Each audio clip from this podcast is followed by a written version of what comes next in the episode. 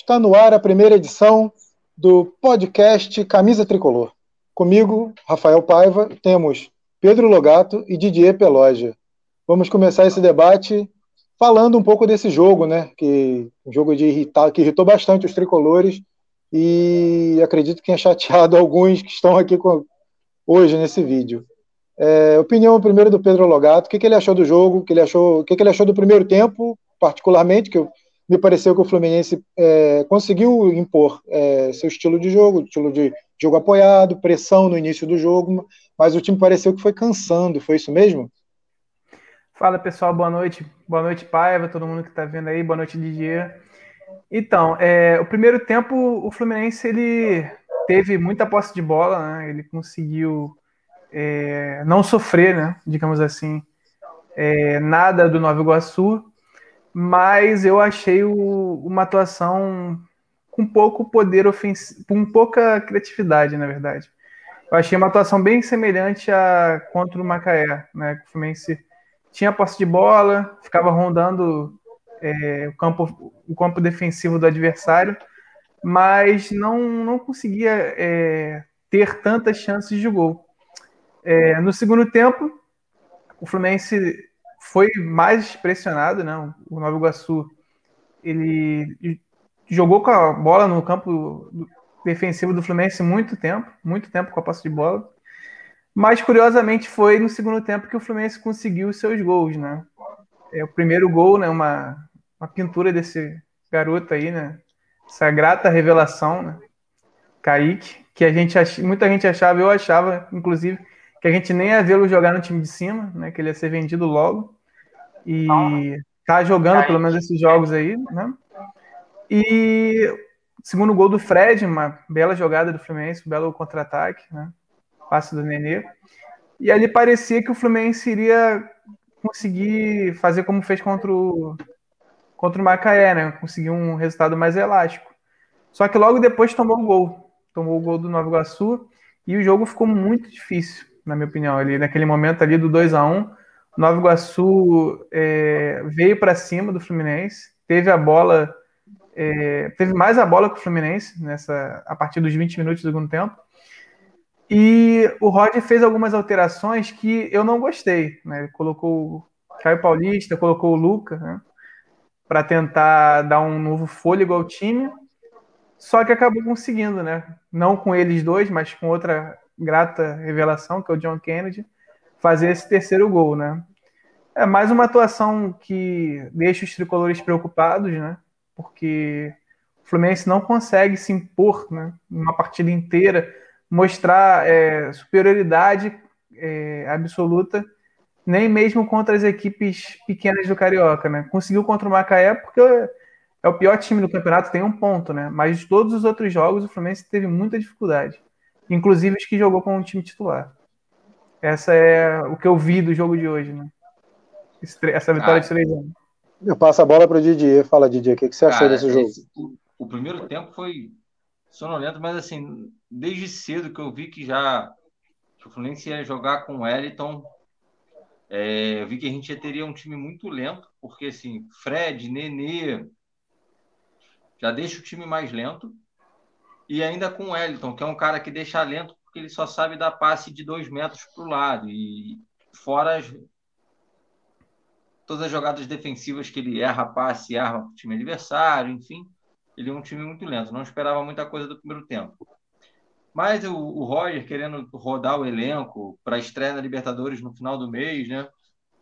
Mais para o final do mês, querendo dar ritmo para todo mundo, fez esse teste. Algumas coisas são boas que a gente fica claro, né? Que não dá para o Wellington ser titular no time do Fluminense, vai ter que ser jogador de entrar em pouquíssimos períodos.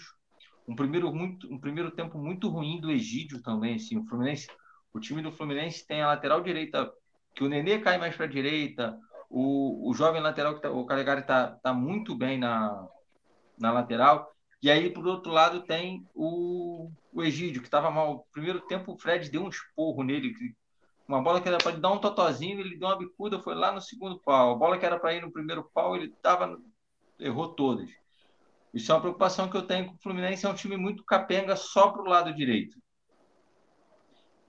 O segundo tempo achei que o Fluminense acertou um pouco o jogo, fez os gols, tanto que no lance do gol, que é logo na saída de bola, tinha jogador do lado direito da defesa do Fluminense, a bola saiu, os caras estavam quase na linha bebendo água ainda, a bola do Nova Iguaçu fez a jogada, acabou o jogo, o lance saindo para o lado esquerdo, o Nino saiu para tentar fazer a cobertura, o Egídio não marcou ninguém, e o centroavante lá do Nova Iguaçu deu um belo chute, fez um belo gol.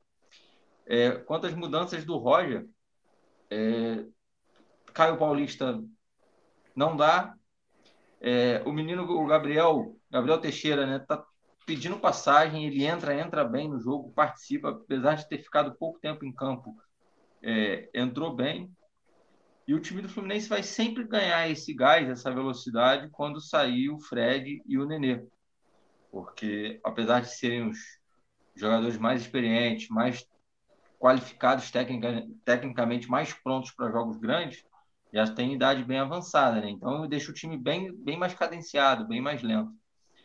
E o segundo tempo, achei que o Fluminense jogou em estilo... Sabe aquela pelada depois do churrasco, depois do almoço? Foi isso que o Fluminense fez. Jogou um jogo, a gente vai ganhar, não vamos se esforçar muito. Fez o primeiro, fez o segundo. Aí a molecada entrou no finalzinho, fez o terceiro gol, né? E aí acabou dando uma questão. Mas o time do Fluminense não tem que dominar o jogo, acho que tinha que estar dominando mais nesse Campeonato Carioca, pegando esses times bem fracos. O jogador do Nova Iguaçu hoje, no meio de campo, o cara é gordão, lento, a Buda, né? Acho que era Buda o nome dele. Fraco. O Fluminense dominou muito pouco do jogo. A Buda de quem? A Buda do... Tava redondinho. Tava traquinas. Eu até fui ver se era aquele antigo do Corinthians, mas não é ele, não. Não, esse é novo. É lá das terras de Nova Iguaçu mesmo. Não é aquele que jogou no Vasco também, não. É outro jogador. Jogou no Vasco, jogou no Corinthians. Isso, não. Esse era atacante, né? Esse aí eu acho que é meia. Meia volante. Mas assim, os caras vão ficando velho, pesado, vão regredindo, né? Toró virou volante. Tem essas coisas aí. E acho que essa foi a visão do jogo, assim. Tem que... Eu quero... Semana que vem tem o clássico contra o Botafogo, que vai ser um jogo feio, que o time do Botafogo é feio. Ali a semifinal do Campeonato Carioca, ver se vai pegar... Eu acho que o Fluminense classifica para essa semifinal facilmente, assim, não vai ter sufoco. Vai classificar em quarto, mas vai se classificar. E aí ver o que vai dar na semifinal, final. Acho que tem um bom resultado no Campeonato Carioca. Anima, ter bons resultados, vitória, anima para quando chegar mais perto da Libertadores, manter o elenco... mais entrosado, mais feliz, mais contente, isso ajuda no vestiário. Acho que a nossa preocupação, na minha visão, assim, é com a Libertadores. Até lá é jogo-treino. O que tiver do Carioca é mais jogo-treino. Mas, assim, dando a minha opinião sobre o jogo, em primeiro lugar, o Wellington não tem condição de ser titular no momento, porque visivelmente está sem ritmo de jogo e fora de forma. É claro isso. Concordo com vocês, tudo que vocês analisaram, e acrescento que é uma aberração ver o Wellington em campo na situação física em que ele se encontra. É bizarro, o cara não tem condição. Tanto que os primeiros minutos de jogo, o Fluminense estava bem que eu digo, conseguindo impor seu ritmo de jogo. Uhum. E muito porque o Wellington ainda estava inteiro. A bola começava a jogada no Nino, chegava nele e ele conseguia articular. Depois que ele caiu fisicamente, que foi logo com 20, 25 do primeiro tempo, o Fluminense morreu, acabou. A bola não conseguia mais chegar na frente com qualidade. O Fluminense começou a andar em campo, jogadores, porque a gente já tem 2 jogadores acima dos 35, então é mais complicado para manter o ritmo lá em cima. Então eu achei que foi muito mau gosto a escolha do Wellington para começar o jogo. Acho que ele tinha que ter mantido o Iago ou buscado outra solução. Não sei o que talvez dado mais uma oportunidade para o André, porque eu acho pouco provável, visto que tem uma Libertadores começando e o André não jogou praticamente com o Roger. Fala, Didi, o que você ia falar? A opção dele é o Hudson, né? Mas o Hudson não faz primeiro homem, entendeu? Então já não seria. Teria que ser o Martinelli como primeiro e o Hudson em segundo. Ok. É melhor do que entrar com um jogador visivelmente fora de forma. É, não. Entrar com o Wellington. Acho. Cara, o Roger deve estar botando para, tipo, vou dar uma chance pro cara, porque para saber que na Libertadores não tem como testar. Se não tem como testar. Creio... Agora, testar é o Carioca. Então, eu creio que a visão do. O Roger já falou sobre isso. Ele tem uma. Ele quer treinar uma formação que ele ainda não colocou no Carioca. Eu acho que porque a gente não pegou nenhum time melhor que a gente, né, até agora. Talvez ele faça isso num eventual semifinal contra o Flamengo. De testar um time com 3 volantes para jogos Meu fora Deus de casa na Libertadores. E aí seria o Eliton, Martinelli e Iago, né? Eu acho que ele não testou isso hoje, porque se ele faz isso contra o Nova Iguaçu, a torcida é... Então, acho que ele quis dar ritmo pro Wellington, porque isso é algo que ele planeja. Ele já falou, inclusive, o Fluminense jogar com 3 volantes para um jogo fora de casa, um jogo contra o River fora, por exemplo, um jogo contra... Até o próprio jogo contra o Santa Fé, que tem altitude. Não sei, de repente ele pode botar um time mais fechado. Eu acho que é por isso que ele testou o Wellington, porque ele enxerga o Wellington como o melhor volante do Fluminense, tirando os 2 titulares, né? O Martinelli e o Iago. Seria ele que ele escalaria, não o Hudson, nem o Yuri, o André. Não, mas é absurdo. É absurdo vocês, ver o Wellington roliço em campo. É absurdo. Fala, Didier. Sim, é a forma física dele. O Wellington ou o Yuri? Cara, o Wellington. Eu acho que o Wellington vai acrescentar muito. Ele dá uma opção no plantel que a gente não tinha, mesmo com o André, porque o André não tem essa bola longa. O André não tem. O André, pra mim, cara, tem tudo pra ser um dos melhores jogadores da posição. Em breve, seleção e tudo mais. Mas só que ele não tem essa bola longa. Ele é muito mais destruidor do que criador. Ele tem bom passe, é verdade. O Wellington vai acrescentar nessa bola longa. Hoje ele fez 2, 3 lançamentos muito bons, cruzando o meio-campo, e um para o Luiz Henrique, na ponta esquerda, em que ele mata no peito, se ele só não dá prosseguimento à jogada, porque o Luiz Henrique, mais uma vez, tomando as decisões erradas. Ele tem problema de tomada de decisão, ele tem problema de dar sequência a algumas jogadas fáceis, ele tem dificuldade, ele tropeça na bola. Se não fosse isso, a gente talvez tivesse levado mais perigo. O Wellington vai ser útil, mas hoje, neste momento, não dá. O cara tá roliço, o cara tá... Parece que comeu uma caixa de traquinas e foi pro jogo. Não tem condição. Tá roliço, não dá. Desculpa, mas é a mesma coisa que eu ir lá botar a camisa e jogar. Não dá, a barriga impede. Eu concordo com o Paiva. Eu acho o Wellington um bom jogador também. Eu acho que ele é um jogador que pode acrescentar ao Fluminense, mas ele realmente, fisicamente, não tem condição. E tá se queimando, né? Porque tá jogando contra adversários bem fracos e tá indo mal, né? E isso é complicado, né? A torcida do Fluminense já não tá com muita paciência nesse início de ano, porque as contratações para uma Libertadores não foram contratações que agradaram, né?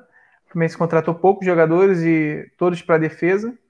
Então, assim, a torcida tá um pouco sem paciência com ele, né? Então, só te cortando, como já dizia o Márcio Braga, ex-presidente do time do mal, acabou o dinheiro. Não tem condição aí. Vai com o que tem e seja o que Deus quiser. Fala, continua.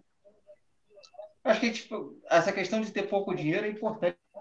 Mas contratou com pouco dinheiro e contratou mal, né? Cara, Manoel não dá. O cara, ele não conseguiu jogar no Corinthians, o time do Corinthians era horroroso. Ele tava jogando no Cruzeiro, mas o Cruzeiro mal. Ele fez uma boa temporada pelo Cruzeiro na Série B, isso é fato. Eu também acho que Sim. No Corinthians ele não foi bem, mas no Cruzeiro ele fez uma boa temporada. Agora, essa última é 2020. Os números dele são muito bons. Inclusive tem até um vídeo do Luiz Felipe Scolari, falando muito bem deles. Não, quem quiser zagueiro para 5 anos, tem aí o Manoel. O Manoel do Cruzeiro. Cara, é inacreditável. Ele jogou muito na Série B. O cara é o novo Thiago Silva, né? Me perdoe essa frase aí, mas me lembrou uma frase do Abel, quando ele falou que o Fluminense tinha zagueiro para 5 anos. Quando tinha, a zaga era Elivelton, era Guilherme Mates. Era só jogador, era só craque. Elivelton, verdade. Não, e inclusive o Abel naquela época falava que o Elivelton ia ser um dos maiores zagueiros que ele já viu jogar. Sim. Meu Deus do céu. Olha o fim que teve o Elivelton. Que tristeza. Dá até um aperto no coração. Tá no Boa Vista ele, eu acho, se não me engano. Tá no Boa Vista. Tá lá dentro. Falhando no Boa Vista. É o Frazan deles. Mas sobre o Manoel, eu acho... Eu vou confessar que eu não tenho assistido ele jogando há uns 3 anos, pelo menos. Assim. É um jogador que teve muito problema físico no Corinthians.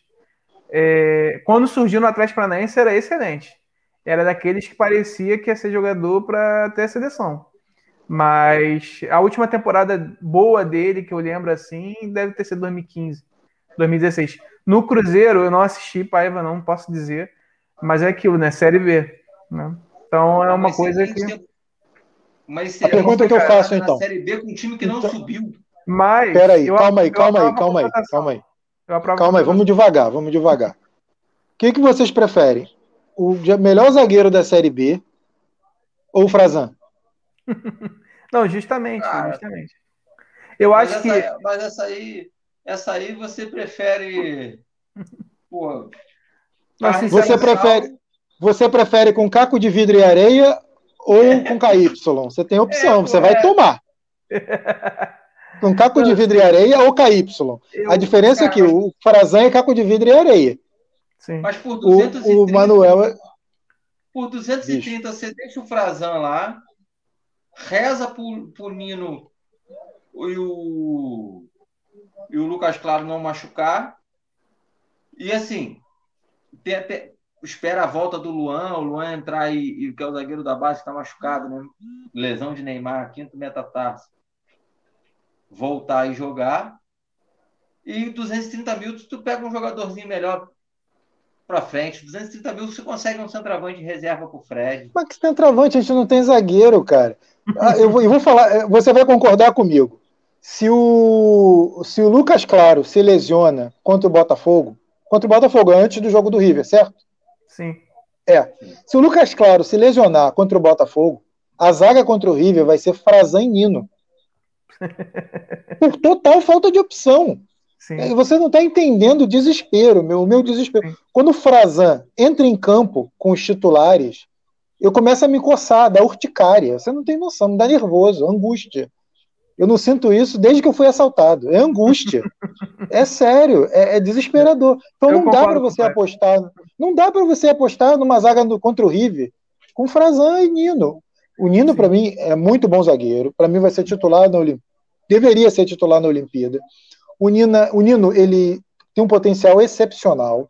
Só que, quando ele está do lado do Lucas Claro, ele é o Beckenbauer. Quando ele está do lado do Frazan, cara, ele é um Frazan melhorado. Porque o nível cai assustadoramente.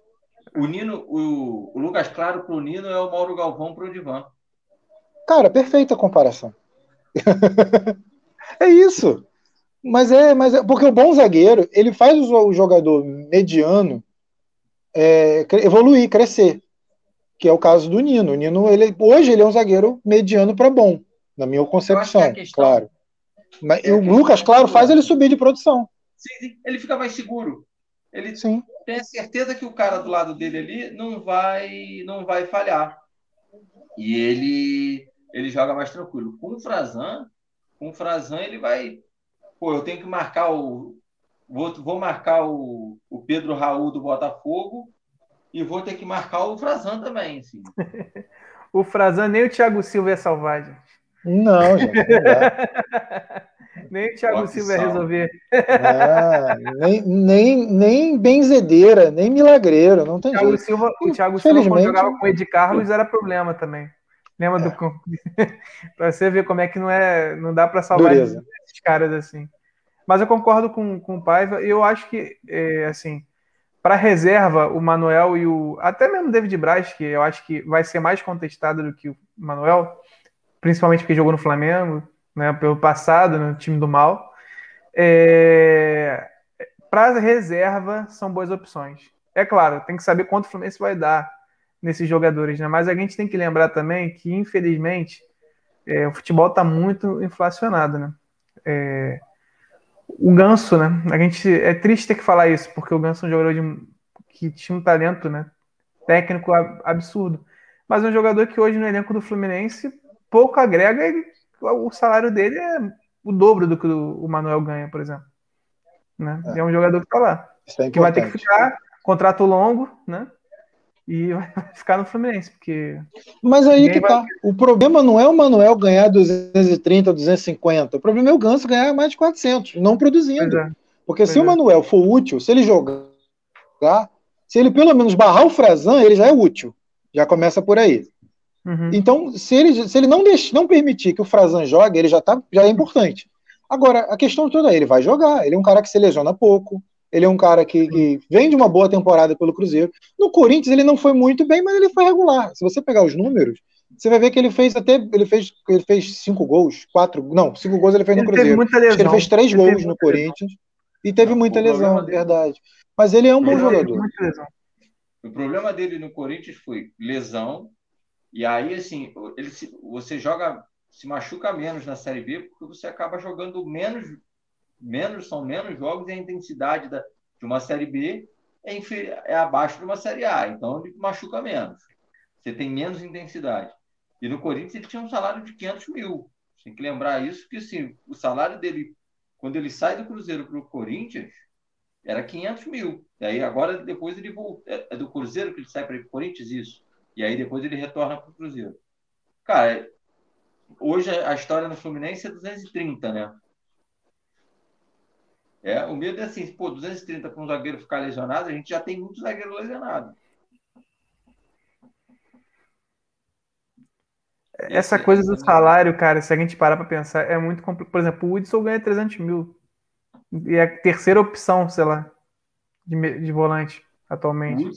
O Hudson, acho que foi um erro a renovação do empréstimo. Cara, voltou para o São Paulo, já a gente está pensando em outras coisas.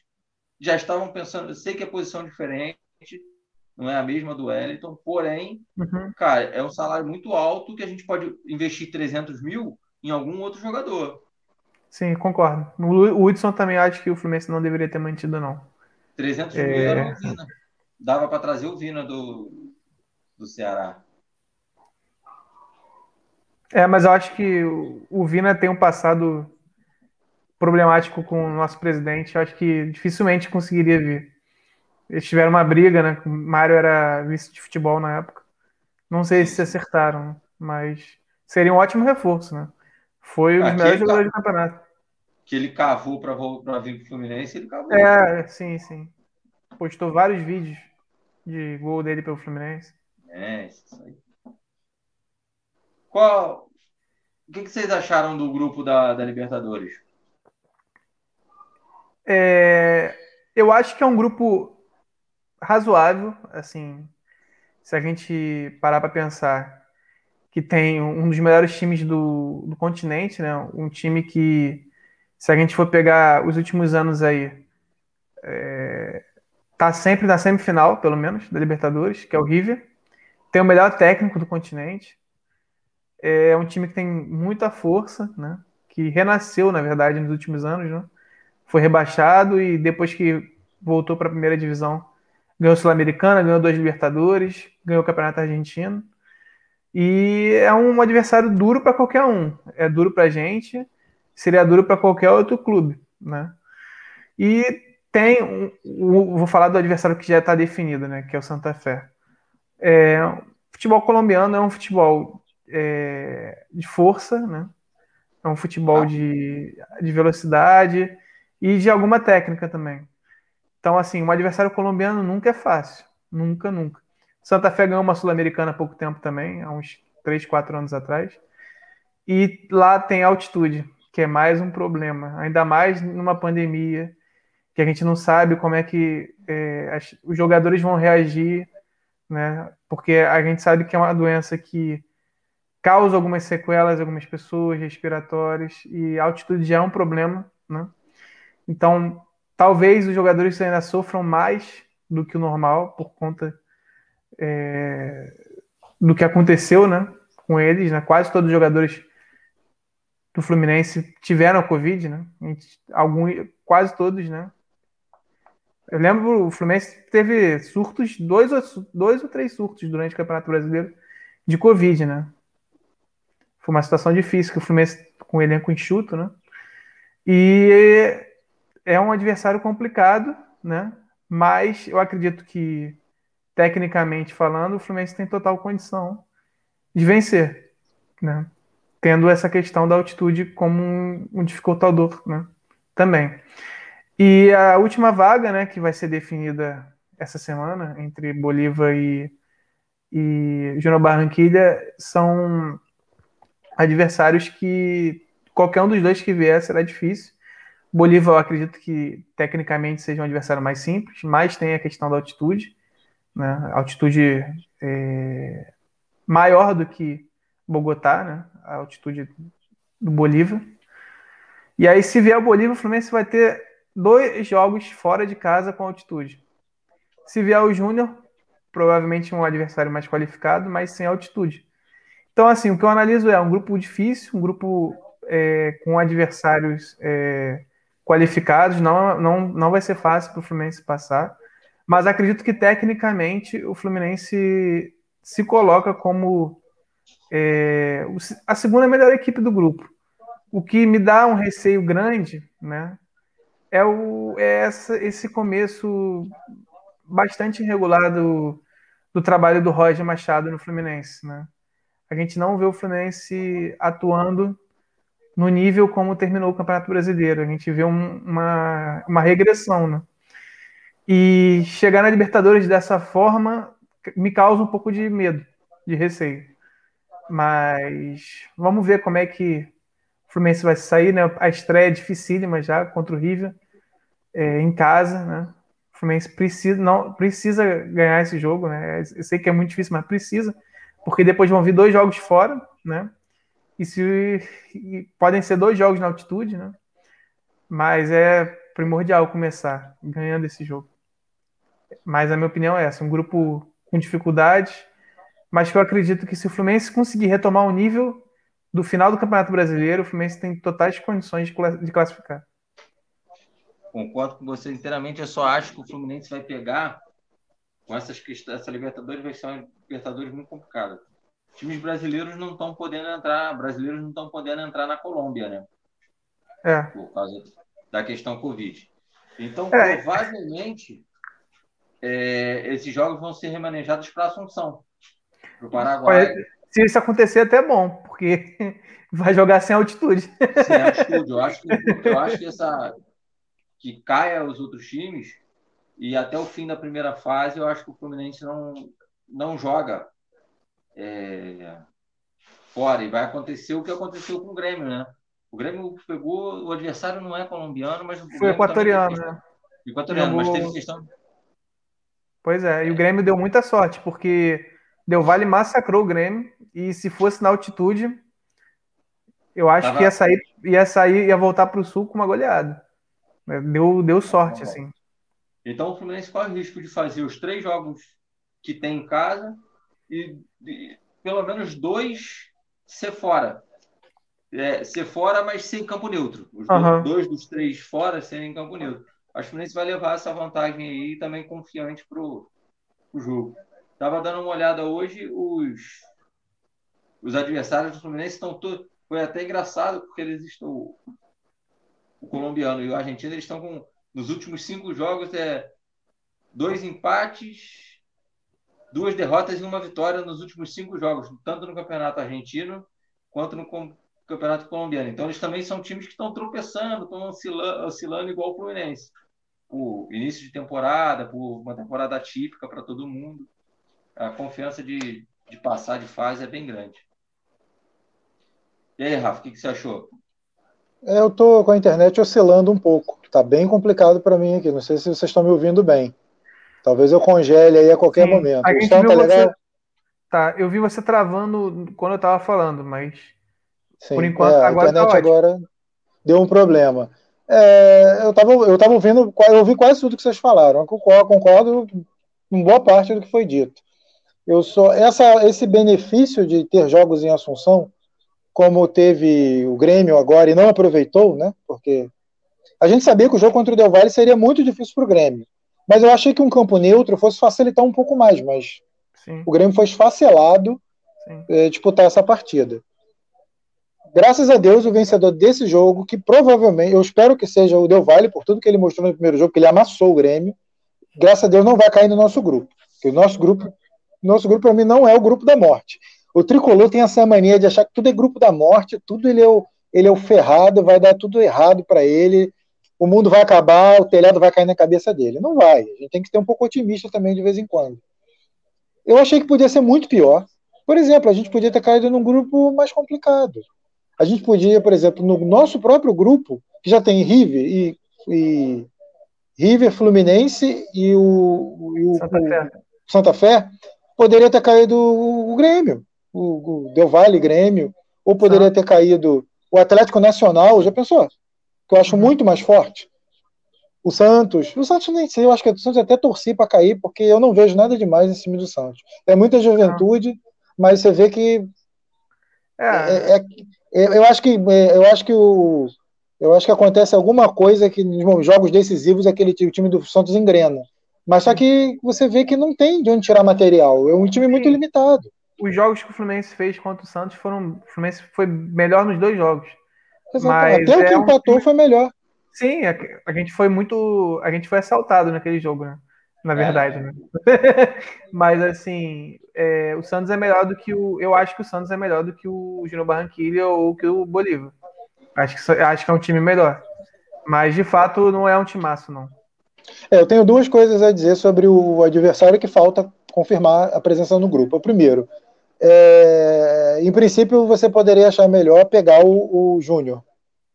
Só que o Júnior é um clube difícil de enfrentar na Colômbia. Não é um time fácil de enfrentar, embora não tenha altitude. Aqui ele vai fazer um jogo difícil e lá ele vai fazer um jogo difícil. Serão dois jogos parelhos. Contra o Bolívar, aqui vai ser carne assada, moleza. Lá vai ser complicado por causa da altitude.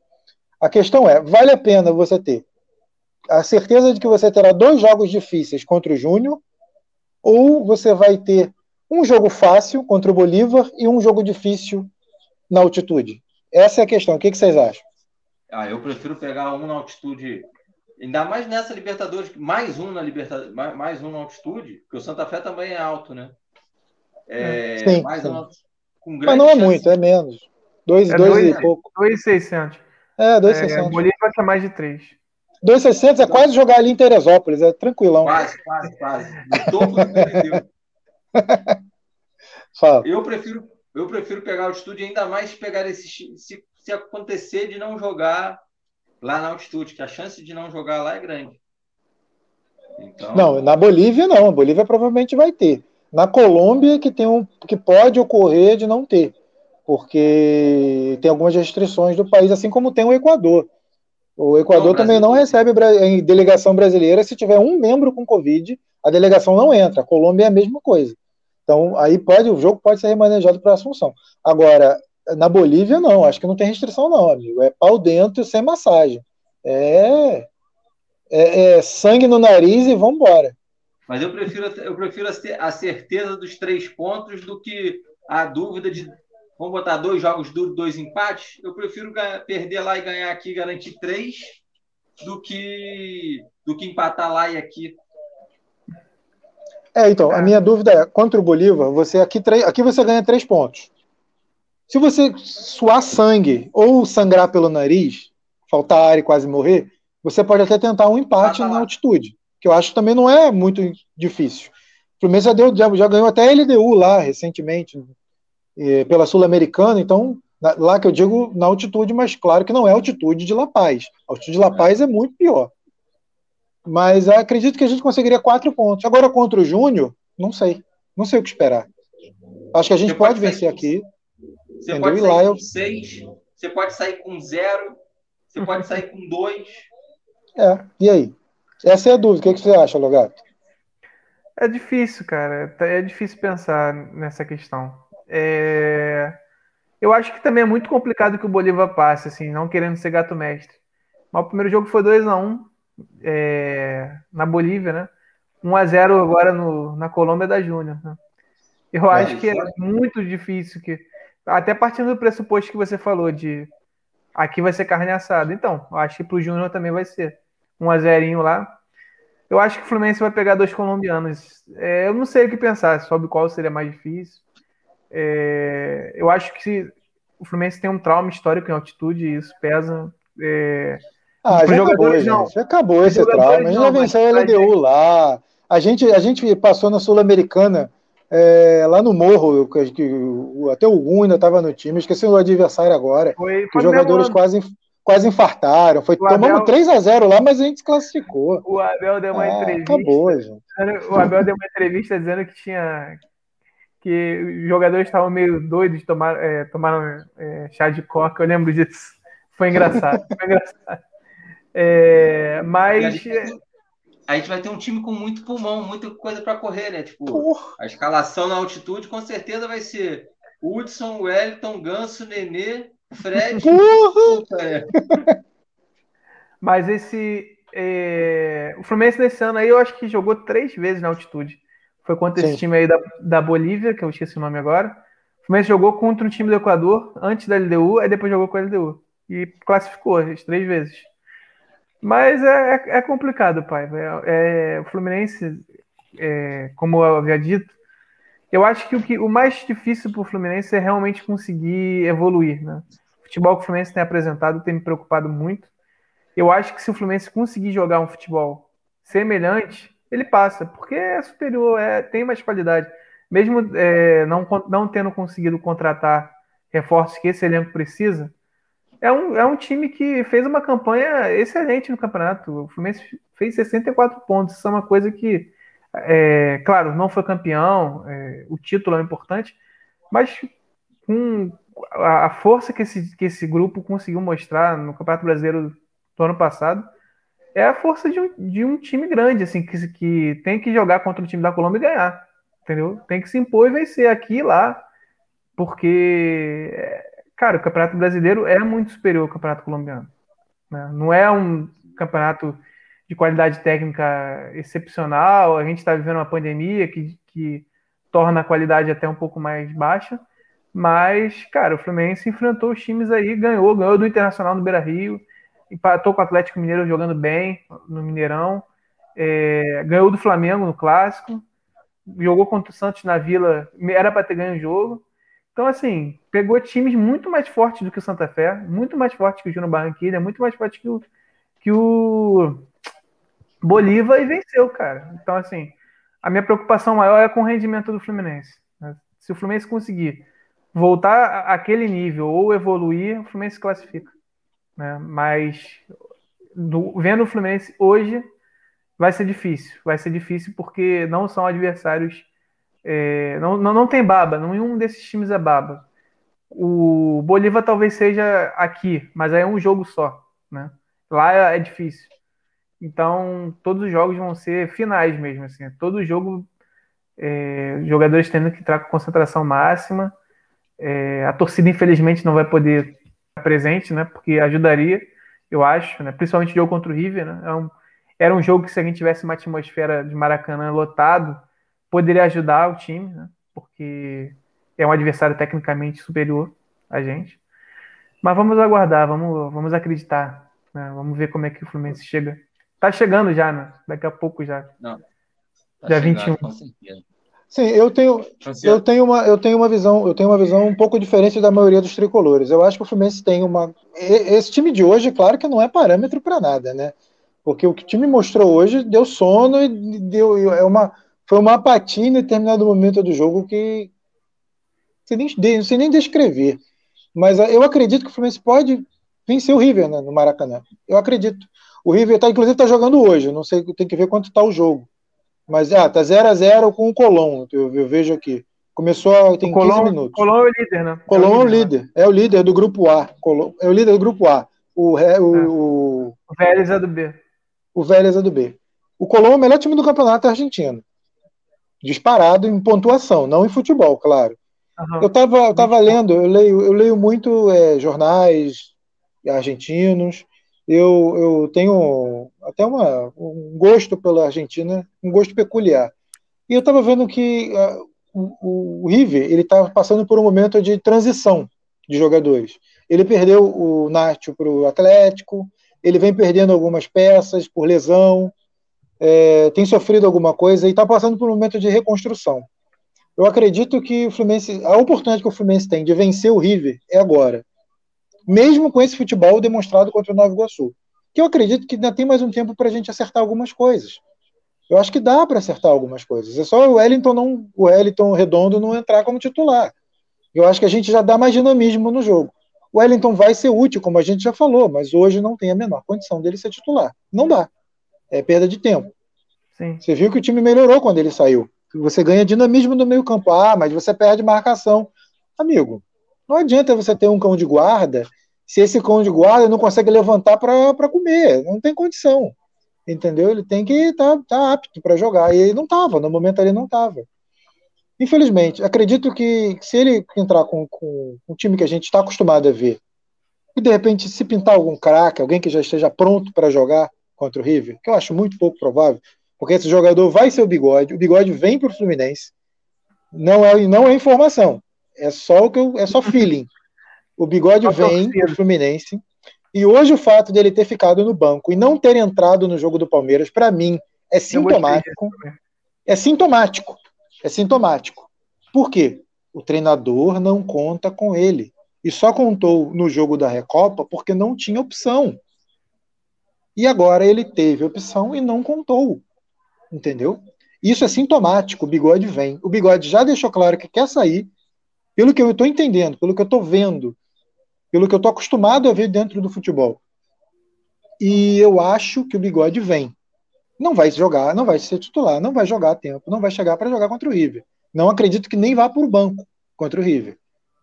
Mas acho que para os jogos contra os colombianos ele vai estar apto, porque ele vem treinando, vem jogando. Acredito que ele será um grande reforço. Eu acredito, é feeling, não é informação. E ele vem. Hoje o Abel lá... Ele não tinha nem o Luiz Adriano, né? Por conta do... Sim. Tá com Covid, né? E ele não colocou o William mesmo assim. Ele fez as 5 substituições. Isso para mim é sintomático. Isso é um recado. Não, e o William poderia ter sido importante porque o Palmeiras, ele sofreu, assim como o Flamengo, né? Sofreu com os garotos perdendo pênalti, né? E o William é um jogador experiente, multicampeão. Que bate pênalti. Né? E... Eu também fiquei com... Eu confesso que gostei, não do resultado do jogo, obviamente, mas gostei do fato do William não ter jogado. Achei que é uma coisa boa pra gente. E o Cazares? Vocês acham uma boa puxada. Como que tá, nesse momento. Assim, confesso que não olhei muito para saber como está essa situação, Cazares, aqui em pé anda. Como que está essa situação? Vocês acham que vem, que não vem? Seria uma boa no elenco? Cara, o Logato que trabalha em redação de jornal pode falar mais do que eu, que não estou mais em redação.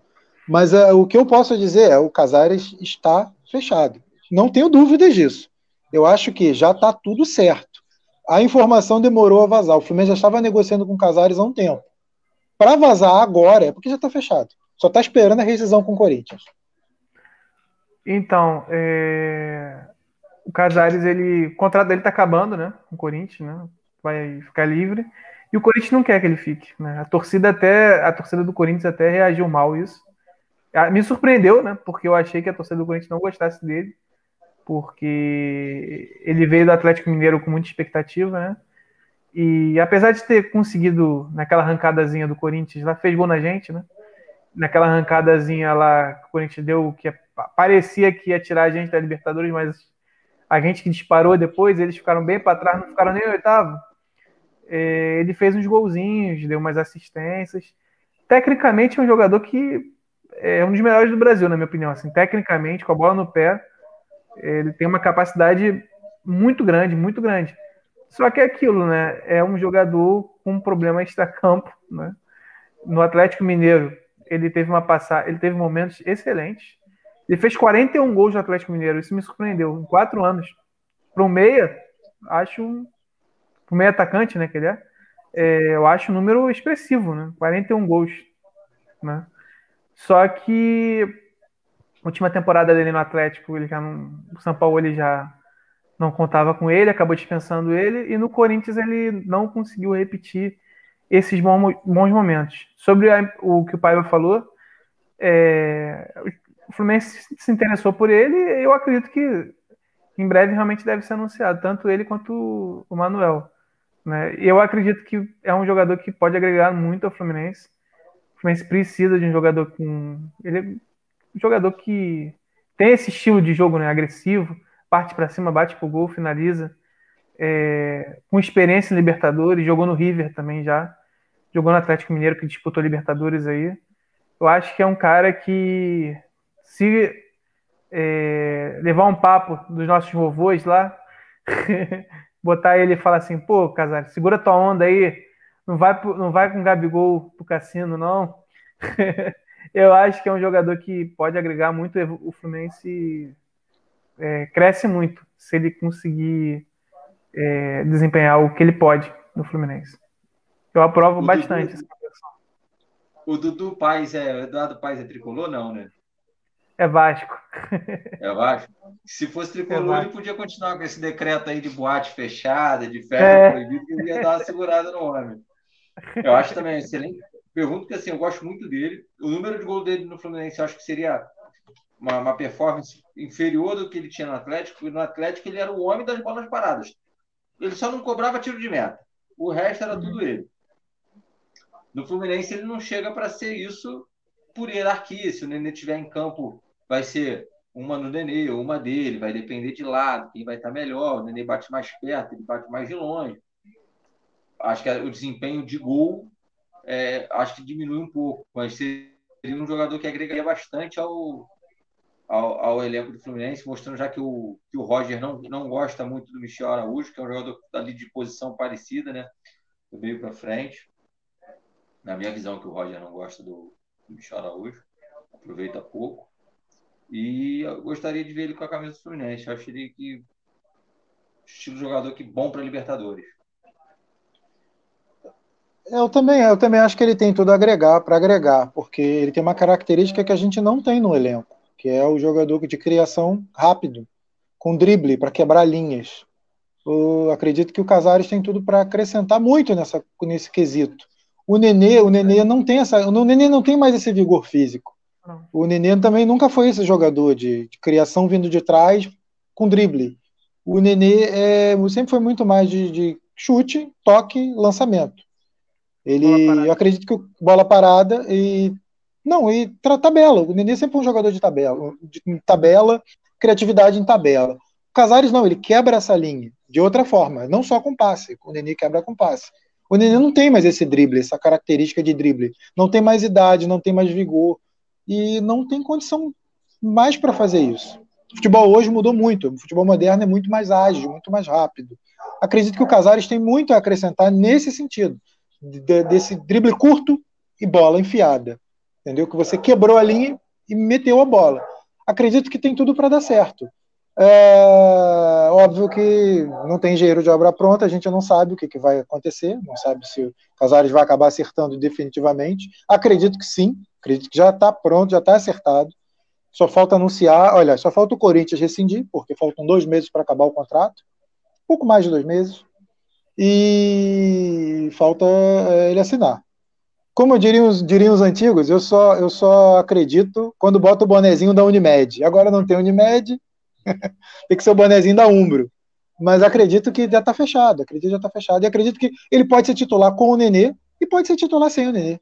Ele tanto faz a ala esquerda, como tem feito no Corinthians em alguns jogos, quanto joga pelo meio, no lugar do Nenê. Cara, eu fico chateado quando eu vejo gente pedindo Aleph Manga. Nada contra o Aleph Manga, tá fazendo um excelente campeonato carioca. Nada contra. Acho até que valeria a aposta. Salário baixo, você traz, bota lá para jogar, para treinar, tem um sub-23, faz uns jogos no profissional, na Copa do Brasil, no Brasileiro. Só que não dá pro torcedor dizer que quer Aleph Manga e reclamar da vinda do Cazares. Desculpa, mas para mim é uma completa incoerência técnica, tática e tudo mais. E futebolística. O que vocês acham? Sim, eu vi esse rapaz jogar só contra o Fluminense. É o único jogo que eu vi. Realmente jogou muito bem. Mas, assim, é um jogador que o Volta Redonda está querendo dinheiro nele. Né? Então, Se o Fluminense quisesse contratá-lo, teria que gastar. A multa dele é... 26 anos, né? É, 26 anos, gastaram um jogador de 26 anos. E já jogou em vários lugares. Realmente, assim, os últimos momentos dele no Volta Redonda tá com uma média interessante, né? Mas 2 milhões que o Volta Redonda quer por ele. Acho que dificilmente algum clube do Rio vai pagar. Nem o Vasco, nem o Botafogo, nem a gente. Pedro. O Flamengo também não.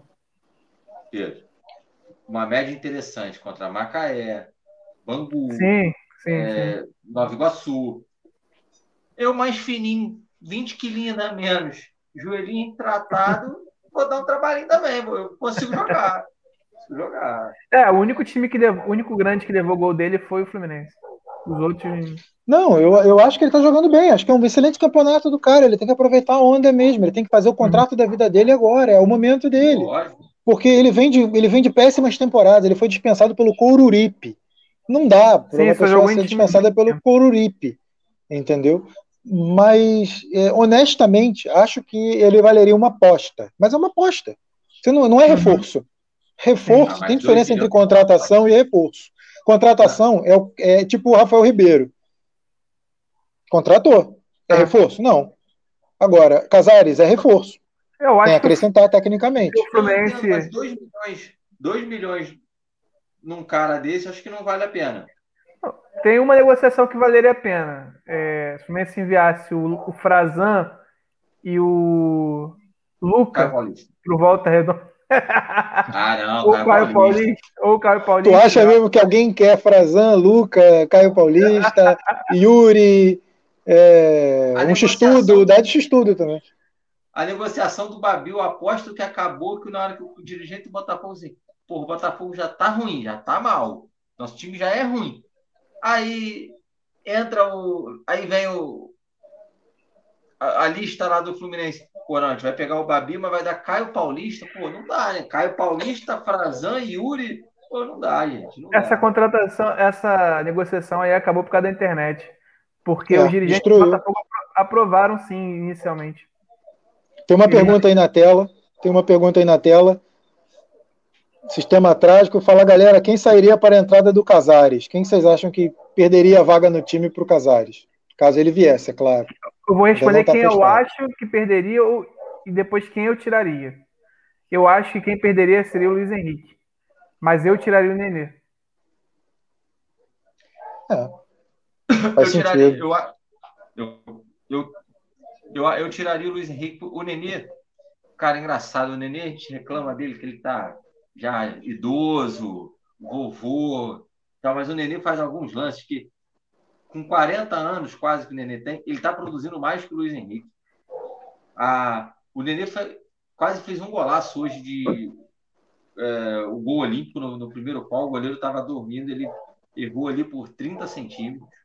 A tabelinha que ele faz, ele recupera uma bola que estava perdida ali na lateral, ele recuperou uma bola que o Egídio não conseguiu dar sequência na jogada. O Egídio foi ali de fundo, fez o certo, mas o jogador marcou bem, a bola sobrou para o Nenê, e o Nenê foi cruzou na medida para o Fred. Ainda não consegui ver esse futebol todo, essa esperança toda no Luiz Henrique. Então, assim, eu tiraria o Luiz Henrique. Primeiro tempo, Nenê e Cazares. Depois, segundo tempo, entra alguém no lugar do Nenê, porque não aguenta jogar o jogo todo. Isso aí é fato. 20 do segundo tempo, ele já cai muito. Isso quando o primeiro tempo não é muito pegado. Quando é um primeiro tempo muito pegado, 15, 10 do segundo, ele já não está mais no top do vigor. Mas eu tiraria o Luiz Henrique. O Cazares te dá uma opção de você mudar o esquema para 4-4-2. Você consegue ter 2 volantes, que é o Martinelli e o Iago, e você consegue ter 2 meias criativos. Não necessariamente o Cazares precisa jogar pela ponta. Aí você bota lá o Kaique na frente com o Fred, eu acho que, cara, supre bem. Mas também concordo que a saída do Nenê poderia ser interessante. Ou então usar o Nenê para jogos importantes, jogos interessantes, entendeu? Que não dependa tanto do vigor físico, da velocidade, porque isso ele não tem mais para entregar, ele tem técnica. Só que, por exemplo, um jogo contra o River talvez não fosse uma boa para o Nenê, que é um jogo pegado, um jogo mais duro, de físico, que o River vai imprimir um toque de bola em velocidade, que o Fluminense vai ter alguma dificuldade. Talvez não fosse o jogo para ele, mas não tem outro, não tem jeito. Mas também acho que o Gabriel Teixeira poderia ser uma opção no futuro, que eu acho até hoje, não sei por que ele não bancou o Luiz Henrique, né? Eu acho que o Luiz Henrique teria que ter ido para o banco para o Gabriel Teixeira. Eu deixaria o Gabriel de titular de um lado e o Kaique de outro. Tanto que o Gabriel entrou no jogo, ele já melhorou o Fluminense pelo lado, daquele lado do campo, do lado esquerdo. E eu acredito que se dessem mais oportunidade, poderia ser que ele ganhasse mais confiança. É um jovem, 20 anos, que tem tudo para ser um grande jogador. E o Luiz Henrique ainda é mais jovem, então eu acredito que o Luiz Henrique ainda tem muito a evoluir. O Luiz Henrique, o problema dele é a tomada de decisão. Ele tem uma tomada de decisão muito ruim. Quando é para soltar a bola, ele prende, ele se atrapalha com a bola, porque ele quer pensar rápido, ele quer correr com o jogo, ele quer correr com a bola. Só que ele se atrapalha, ele tropeça na bola. Entendeu? Eu acho que... Fala, pode falar. Não, eu acho que o Luiz Henrique foi o jogador que mais caiu de produção com o Roger. Ele terminou muito bem o Campeonato Brasileiro do ano passado, né? Com assistência, com gol em jogos importantes. Mas, de fato, esse ano ele sempre erra, ele tem errado muito essa... Embora ele participe de gols também, né? Participou hoje do gol, fez o gol do Fred, né? Bem. No último jogo, o primeiro gol do Kaique, ele roubou uma bola muito bem. Deu um belo passe pro Kaique fazer o gol. Mas ele realmente, assim, ele apesar de aparecer decisivamente nos jogos, né? A maioria dos lances, ele dá um drible a mais, dá um passe um pouco mais curto, chuta na hora que não é para chutar, prende demais a bola na hora que é para chutar. Então eu também acho que nesse momento se o Cazares viesse, eu não tiraria ele, né? Mas eu acho que poderia se de repente dar uma chance pro Gabriel, né? Nesses jogos aí do Carioca, para ver como é que... não sei para a estreia que já está chegando, né? Mas eu acho que o Gabriel já deveria ter começado jogando no lugar do Luiz Henrique nos dois últimos jogos, pelo menos, né? Agora eu acho que o Roger não vai fazer essa mudança, né? Em cima da hora. Mas eu concordo que o Luiz Henrique, esse início de temporada, ele está abaixo do que ele pode. Eu acredito que... Eu acho que... Eu espero que o Roger mude de opinião até o dia da estreia da Libertadores. Porque, infelizmente, o Luiz Henrique ele dá muito apoio defensivo. Acho que ninguém contesta isso. Mas ofensivo ele deixa muito a desejar. Ele está deixando a desejar. Ele não está conseguindo dar prosseguimento às jogadas. Acredito que o próximo contra o Botafogo já entraria com o Gabriel para ver se mudava alguma coisa. Porque o Gabriel ele não é nem jogador de lado, ele é jogador de meio. Sim. Ele é a posição do Nenê, então ele pode melhorar um pouco essa saída, essa chegada, essa encostada no ataque, ele melhoraria consideravelmente. Ele tem bom passe, ele tem drible. O Luiz Henrique tem tudo para explodir um dia, mas hoje ele não está pronto. E a gente está vendo isso. Para esse jogo contra o Botafogo, vocês entrariam com o time titular? Fala, Didi. Eu faria alguns testes. O lateral Samuel, jogaria com ele. Eu daria uma mescla aí e faria ainda alguns testes. Não entraria com o time titular todo o tempo, não. Descansaria Fred. Acho que a gente tem que falar um pouco do Fred aí, dos 400 gols do Fred. E do gol do menino também, né? Foi um gol extraordinário. A gente falou pouco, né? Saudade do Luca. Quando eu vi aquele gol, eu senti muita saudade do Luca. Mas aí não durou muito tempo, porque ele entrou no segundo tempo. Eu não consegui sentir saudade por muito tempo. No lugar do Kaique. Meu Deus do céu. Eu mesclaria ainda um jogo para ver aí jogadores. Descansaria Lucas Claro. Descansaria o Nino, para a gente não correr o risco de enfrentar o River. Diminui a chance de a gente enfrentar o River com o Frazan. O Frazan contra o Botafogo vai. Frazan e Reginaldo na zaga. Pode ser. Contra o Botafogo? Pode ser até eu no gol, velho barrigudo sem joelho. Ó, time do Botafogo tá mais arrumadinho, não é essa baba mais não, tá? Cuidado que se entra de qualquer jeito contra o Botafogo, toma um piau, aí já viu, né? Uma semana não, porque a estreia do Fluminense, eu acho até que eles vão ter que mexer nessa tabela, porque pelo que eu vi, a estreia do Fluminense vai ser numa terça, e o jogo contra o Botafogo é no domingo. Eles vão ter que mexer na tabela. Vão jogar para quarta-feira, vão jogar para sexta. A Record não está fazendo questão nenhuma de passar jogo, de ter audiência, então joga para qualquer dia e tá ótimo. Sobre a escalação... Pode falar.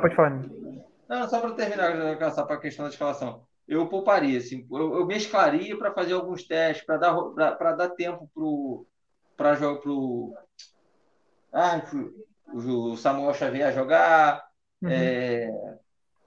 fazer alguns testes assim, com jogar o Gabriel, sentir o Gabriel num jogo grande, dar tempo para o Kaique jogar e pegar mais uma cancha de jogo grande. Alguns jogadores jogariam. Vocês têm certeza, assim, convicção do Marcos Felipe para ser o titular do Fluminense nessa Libertadores? Amigo, eu tive Fernando Henrique numa final de Libertadores. Você acha que eu tenho dúvida com o Marcos Felipe? Eu tenho pelo momento, pelo Muriel não ser um goleiro regular também. Não. Se o Muriel fosse um goleiro regular, não teria. Mas eu acho que ele tem feito um bom trabalho. Paiva, que é especialista na posição, pode falar melhor. Eu já fui, né? Mas eu acho que ele tem feito um bom trabalho. Didier também é especialista na posição, já foi goleiro também. Foi. Dos bons também, sim. Vamos lá. Então, jogou campeonato amador na Serra, não foi? Semi-profissional na Serra. Jogou sim. Tem coletivo contra a seleção brasileira, seleção feminina, vários. Enfim, Fernando Henrique seria titular do Fluminense hoje. Para, não, vou desligar. Acabou a live, gente, fechou, um abraço. O Fernando Henrique de 2008 seria mesmo, só. O Fernando Henrique é o melhor goleiro que defende com os pés que eu já vi na vida. Mas não dá, não é só isso, futebol. Futebol não é só isso. Porque no salão o Fernando Henrique conseguia ser o melhor goleiro com os pés que eu já vi na vida, mas não sabia sair jogando. Verdade, muito fraco. Cara, isso é incoerente. Não era um goleiro completo, não era. Tinha suas deficiências. Não. Foi importante? Foi. Viveu um grande momento, tem sua importância histórica. Eu sei, eu estou brincando, mas eu sei a importância histórica do Fernando Henrique. É que, se não fosse por ele, a gente não teria chegado àquela final também.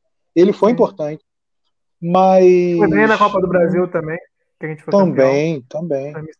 Tem o seu nome gravado na história. Não contesto isso.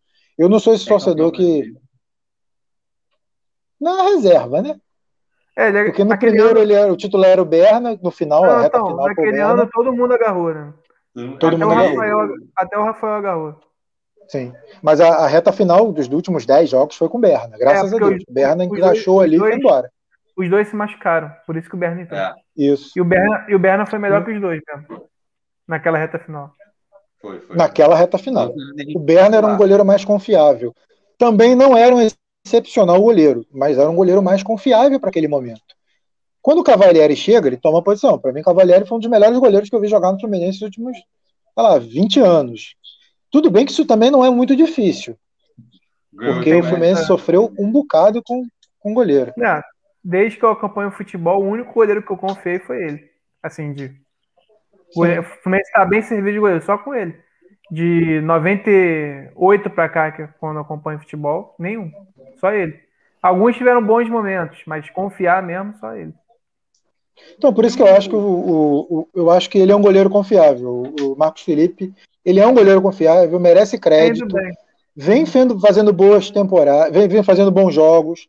Não falha, não é um goleiro que falha muito, entendeu? Não é um goleiro que você... Quando você vê a escalação, você já fica em pânico, por exemplo, como a gente já teve. Não. Eu quando via Zete agarrar, meu Deus do céu, eu ficava em pânico. Ronaldo, pelo amor de Deus, não dá.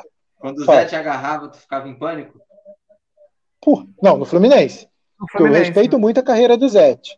O Zete teve uma carreira sensacional. Campeão do mundo, Libertadores. Campeão mundial com a seleção. Mas, cara, o Fluminense foi um desastre. Ele fez gol contra. Não Fla-Flu, não dá. Eu fui nesse jogo. Não tem a menor condição. Não tinha. Mas assim, isso só serve para salientar o quanto o Marcos Felipe merece um crédito.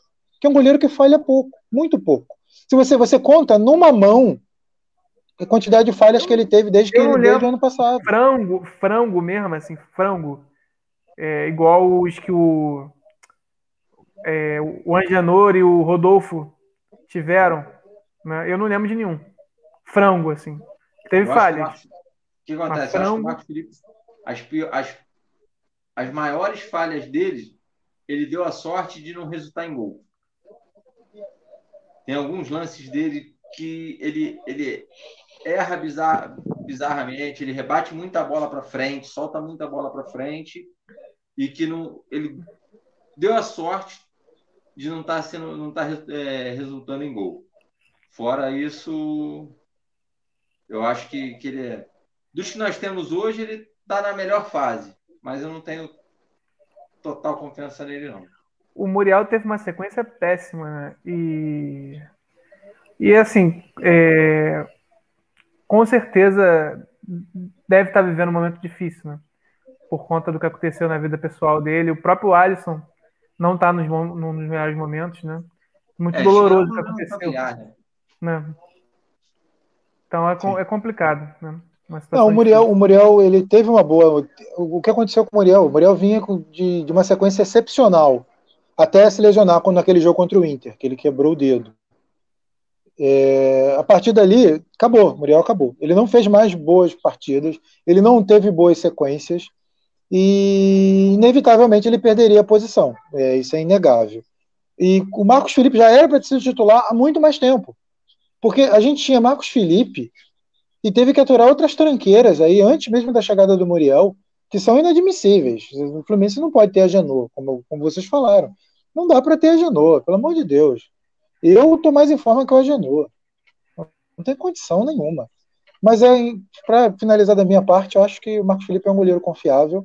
É um goleiro que ainda tem muito a evoluir, não dá para exigir dele. Um jogador pronto, como um jogador pronto, não é. Ele vai melhorar, ele vai evoluir. O goleiro, o Didier sabe mais do que eu até, porque o Didier jogou muito mais tempo do que eu, que um goleiro, a maturidade dele é por volta dos 30 anos, que ele vai alcançar o ápice da carreira dele, não é com 25, 26, é quando com 28 para 29 ele alcança o ápice. Por isso que você vê grandes goleiros com 30 anos jogando, o goleiro vai até os 40, o Rogério Ceni é o maior exemplo disso. Tudo bem que o Rogério Ceni era o ponto fora da curva, mas exatamente, Buffon tá jogando até hoje. Eu acho que não parou ainda, né? Não parou ano passado. Eu não lembro, acho que não. Não, tá jogando aonde? Tá no banco da Juventus. Ele é isso. Tá bom, mas tá lá, entendeu? Mas a questão toda esses são pontos fora da curva. O Marcos Felipe ele ainda não tá no auge dele, mas ele vai chegar, ele vai alcançar o auge dele. E é com o tempo. Goleiro não é igual ao jogador de linha, goleiro demora.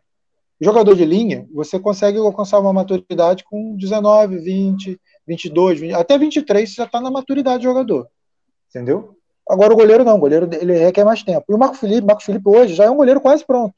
Tem algumas limitações, tem algumas fragilidades, mas tudo indica que ele, essa Libertadores vai dar uma cancha para ele, uma casca, que vai ser importante para a sequência da carreira dele. E a gente vai usufruir muito. Porque o goleiro não troca de clube, raramente troca de clube. O goleiro fica. Quando o goleiro é bom, ele fica. E tem muitos exemplos no futebol brasileiro. E o golaço do Kaique? Antes tem uma pergunta aí.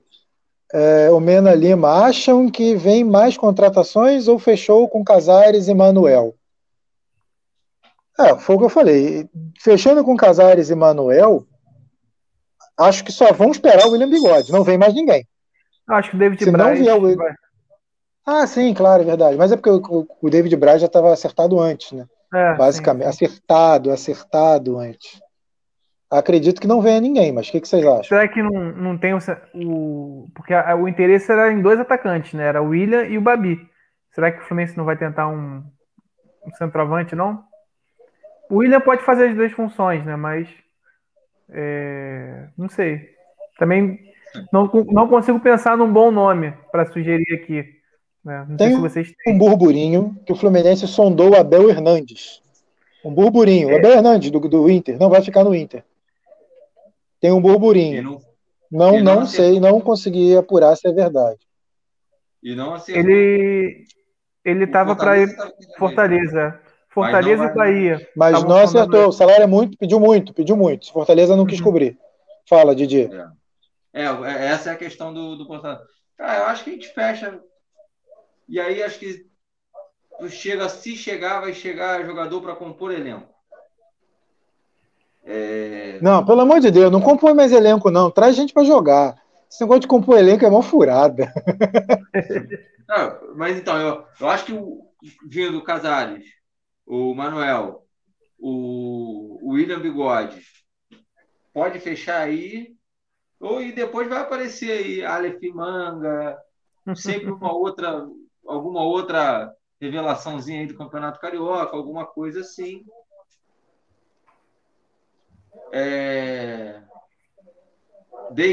Davidson, o Palmeiras está aí na... Davidson, é. Não, esse não vem não, Salário do Malandro é quase 600 mil, amigo. Não tem como. Ele está na Espanha, né? Está na Espanha. Não, o contrato de empréstimo está acabando, ele vai retornar ao Palmeiras. Só que o contrato do Malandro é quase 600 mil. Não tem como. A gente já paga 400 chorando pro Ganso. Não tem como pagar 600. E o Palmeiras quer que alguém pague o contrato integral. Tem um jogador na pista aí, doido para voltar para o Brasil também. Ceifador. Meu Deus do céu, Deus me livre. Também foi ventilado, como possível. Que Jesus ceife ele para longe daqui. Não dá, não. Ceifador, Davidson. A morte. Eu achava que o Fluminense tinha que buscar um lateral esquerdo, né? Minha opinião, assim, porque eu acho que a gente está com Egídio e Barcelos, a gente está um pouco fragilizado ali, mas também não consigo olhar no mercado opções que valeriam a pena investimento, né? Mascarenhas está para voltar, né? Não será aproveitado. Contrato, mas não será aproveitado. Jogou pouco. Infelizmente, né, não será aproveitado. Vão arrumar outro clube para ele. Sim. Estão esperando ele se firmar de não parar de ter lesão, né? Acho que o Mascarenhas é um cara que é difícil você compor ele. É acreditado, há uma possibilidade de vou dispensar o Egídio ou o Barcelos e ficar com o Mascarenhas. Sim. Ele não consegue jogar. Ele em Portugal, ele foi dispensado lá, não foi nem por falta de bola, foi por excesso de lesão, né? Uhum. Ele tem muito problema de lesão. Acho que ele vai ter uma carreira... tinha uma carreira promissora. É isso mesmo. Porém, com a quantidade de lesão, ele se lesiona muito desde a base. Desde a base do Fluminense. Acho que eles mantiveram ele pela grande qualidade do futebol dele, ele não consegue dar sequência na carreira. Mas eu acho que o ponto é esse aí que você tocou mesmo. O problema do Mascarenhas é o Mascarenhas, cara. Infelizmente, o cara não consegue ter sequência e não tem o que fazer. O Fluminense vai ficar com ele no elenco, ele não vai jogar, porque tem muita gente na frente dele. E ele poderia, eu acho que ele poderia ser aproveitado no Sub-23, seria uma boa, até para vê-lo de perto. Sim. Mas o problema do Mascarenhas é o Mascarenhas. Não tem jeito. É um caso fortuito. Ele não controla, é claro, mas não tem jeito. Você vai ficar com o cara no elenco profissional. Ele também não vai jogar porque tem uma fila. E eu tiraria o Egídio e Barcelos de uma vez por todas. Eu acho que não deveria ter essa fila. Mas tem uma fila. Inegavelmente tem uma fila. O Roger não vai furar essa fila. E eu, pelo menos, aproveitaria o Mascarenhas no Sub-23. Porque eu acho que seria interessante vê-lo jogar e vê-lo aqui perto jogar, entendeu? Porque no ruim, tem umas carências para jogar ali, se e o Egídio e o Barcelos começarem a entregar de novo. Sim. Só que pouco provável, acho que isso não vai acontecer, não. Com certeza. Ai, ai. Bom, vamos caminhando para o final da live. Vocês têm mais alguma coisa queiram levantar? Ah, não falamos do gol 400 do Fred. Verdade. Para finalizar, o gol 400 do Fred. Então, assim, deixa eu dar esse meu pitaco nesse lance aí. Quero falar do golaço do golaço do menino Kaique, assim, a gente falou pouco também, assim, ó, driblou 4 jogadores, olhou para uma coisa que me chamou bastante atenção, que na hora de finalizar ele olha para o gol antes, para depois finalizar, saber onde o goleiro tá. O dribles rápidos, secos, muito rápido, assim, um golaço do menino. Vai ser a revelação da Libertadores 2021, que o Fluminense vai jogar a final, e a final é no dia do meu aniversário. Então a gente vai ser campeão por isso. Ó, rapaz, que responsabilidade, hein? Que responsabilidade. Tomara. Tem que avisar o Fluminense para eles não decepcionarem, porque senão vai ser complicado. A final vai ser longe, a gente vai estar todo mundo vacinado, churrasco na minha casa para comemorar o meu aniversário e o título. Bom, eu falei isso em casa aqui, eu falei isso em casa essa semana. Acrescentar uma coisa, eu falei isso assim em casa essa semana. Cara, como eu queria estar vacinado para ver o jogo de volta do Fluminense e River no Monumental. Cara, eu ia feliz, cara, queria tranquilo, até porque se não tiver vacinado eu não vou entrar na Argentina, a Argentina tá fechada, tá. Então, cara, que tristeza, eu queria tanto ir no Monumental ver esse jogo de volta, ia ser um jogão. Mas conclua. E falar do Fred, do gol 400 do Fred, o Fred... na minha opinião, é o maior jogador que eu vi com a camisa do Fluminense, o jogador mais ídolo com a camisa do Fluminense, dos que eu vi jogar, dos que mais representou. Eu estava no título brasileiro, na final da Sul-Americana, na virada da virada impossível lá do 99% rebaixado. Então, assim, ele chegar a essa marca da carreira, que é um excelente número, está prestes a ser o segundo maior artilheiro do Fluminense, segundo ou terceiro? Segundo maior artilheiro do Fluminense, faltam acho que 3 ou 4 gols. Faltam 2 para igualar, 3 para passar. 3 para passar. A média de gols dele pelo Fluminense é sensacional, é próxima de meio gol por jogo. Então, assim, é um cara feliz por essa marca C pela camisa do Fluminense. É um cara que a média nesse início de ano é sensacional também, né? Uhum. 5 gols em 4 jogos. 5 gols em 4 jogos. Cara, inacreditável. Há muitos anos eu não vi um atacante fazer isso no Fluminense, sim, no início de campeonato. E ele já igualou o número de gols que ele fez ano passado. Fez 5 gols no Brasileiro e agora já fez 5. Tudo bem que é o Campeonato Carioca, né? O Brasileiro impõe uma dificuldade maior. Mas não, temos que louvar o bom início do Fred. Não, e ano passado ele teve Covid, teve lesão no olho. O início dele foi muito difícil no Fluminense. Foi complicado, a volta foi bem complicada. Vim pedalando de Minas não fez muito bem. Mas assim. Não fez bem não. É um cara pesado em história. 2 Copas do Mundo. Jogou na Europa, jogou time médio na Europa. E, assim, acho que é muito importante essa data aí, esses 400 gols. A gente vai demorar muito para ver alguém passar ele na... O cachorro de alguém aí tá com fome, hein? A gente vai demorar muito para ver alguém passar o número de gols dele pelo Fluminense. Acho que o cara... Gostei. O melhor do jogo hoje foi o gol de número 400 dele. Deixa eu explicar. O gol do Kaique foi combinar, começou no vestiário, antes da escalação. Porque a defesa do Nova Iguaçu contava que quem fosse fazer aquela jogada pelo lado era o Luca. Entendeu? Só que quando eles viram na hora, era o Kaique, pronto, deu errado. A marcação errou, entendeu? Porque eles foram marcar o Luca. Quando eles olharam, eu caí, que deu errado. Só para acrescentar.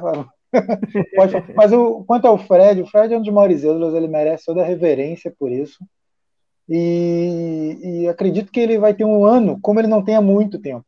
Acredito que esse ano vai ser o ano da redenção do Fred, e a gente vai se beneficiar muito disso. Porque mesmo nos melhores momentos, disputando o Campeonato Carioca, ele não tinha um início de ano tão bom como ele está tendo, assim, em muitos anos. Óbvio que ele já teve, lá no início, lá atrás, nos primeiros anos de Fluminense. Mas agora, com essa idade, pegando essas galinhas mortas do Campeonato Carioca, ele está tendo um bom início, e isso é importante. Lembrando que o Nenê construiu aquela moral toda do ano passado no Carioca. E verdade, você viu no que deu.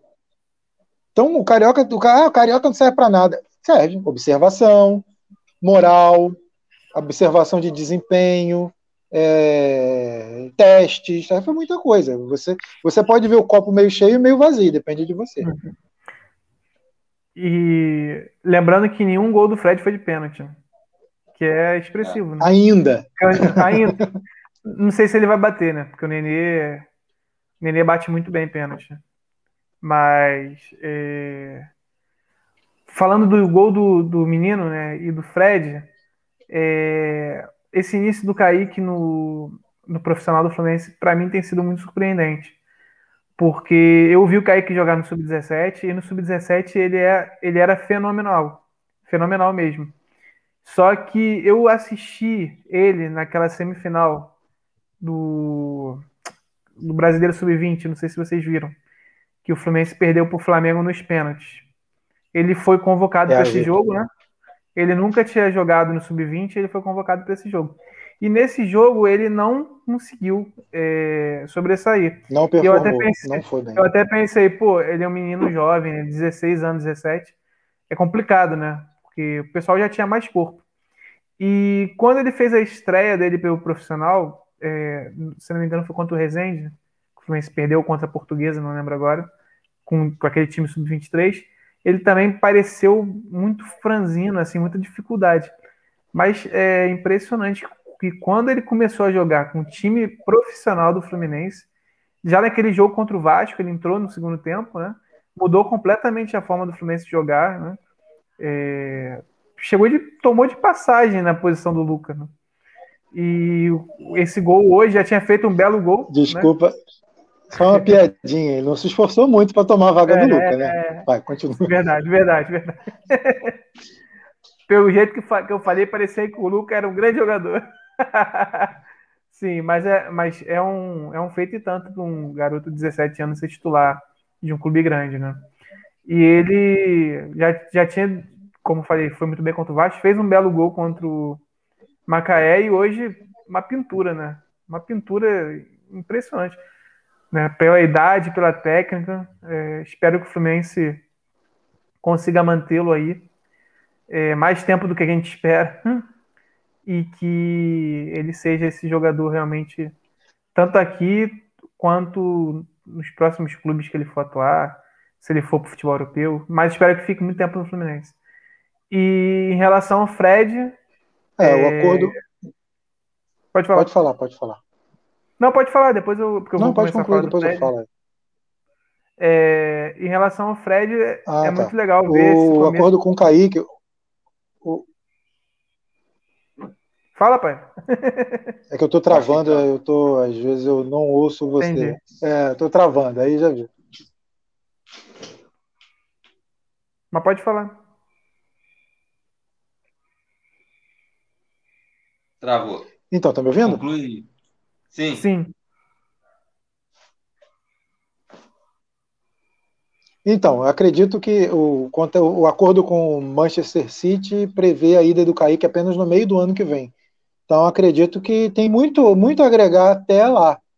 E aquilo também, né? Não teria como segurar mais o garoto... Os empresários já disseram que ele não renovaria o contrato, ele sairia de qualquer forma.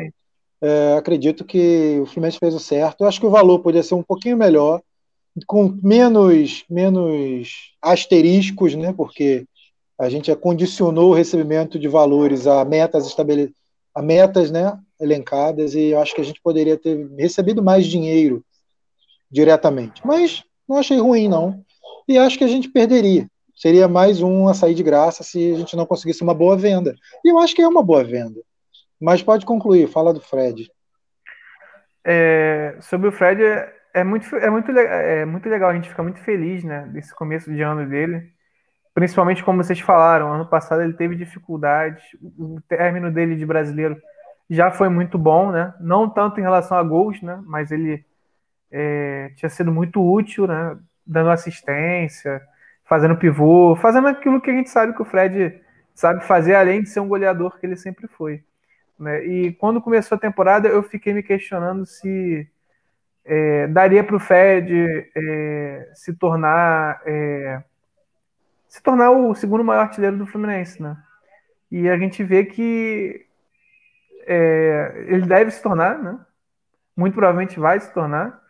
Ele tem mais uma meta aí no brasileiro, né? Que ele pode se tornar o segundo maior artilheiro da história do Campeonato Brasileiro. Pode passar o Romário e o Edmundo. Tá, eu acho que 5 gols, passar os 2.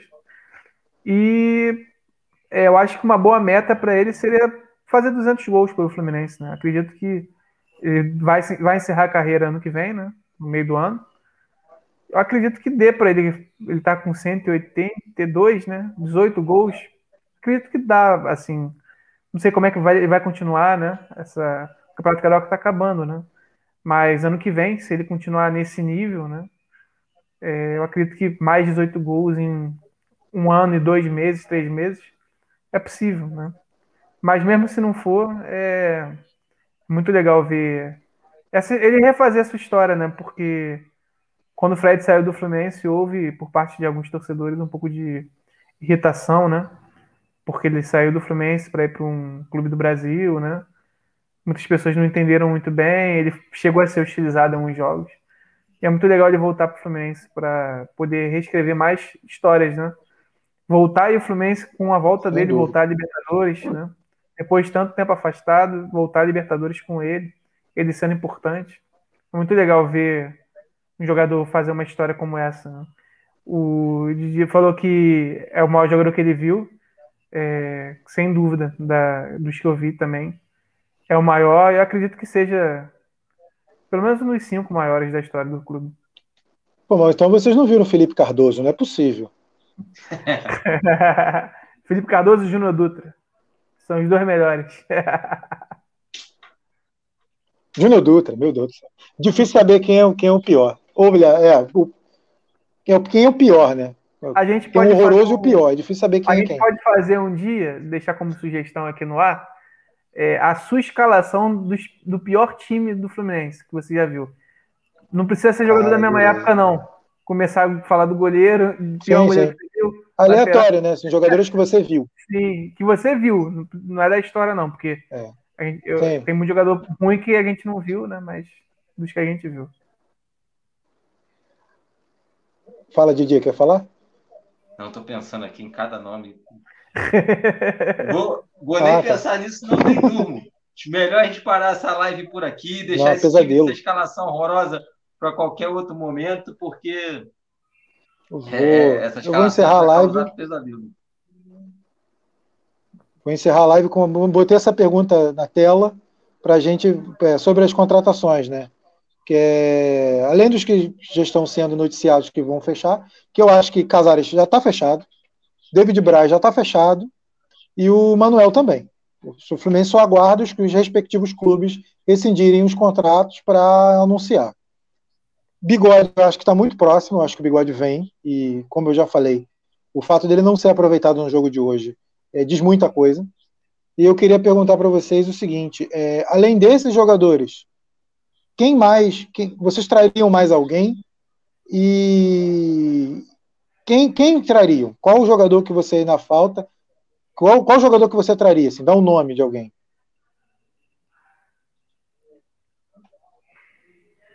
Cara, eu traria um lateral esquerdo. Mas nome assim que... difícil. É difícil você saber alguém que tá aí no mercado. Assim, um desejo. Um desejo inviável pro Fluminense, pra lateral esquerda do Fluminense. Marcelo. seria um desejo inviável no momento, mas ainda renderia muito na lateral no Brasil, traria o Marcelo no lateral esquerdo, mas assim, viável procurar algum lateral esquerdo. Não sei quem, não consigo também ter na cabeça ninguém que esteja livre no mercado e tenha essa condição de jogar, de fechar. Mas eu queria um lateral esquerdo.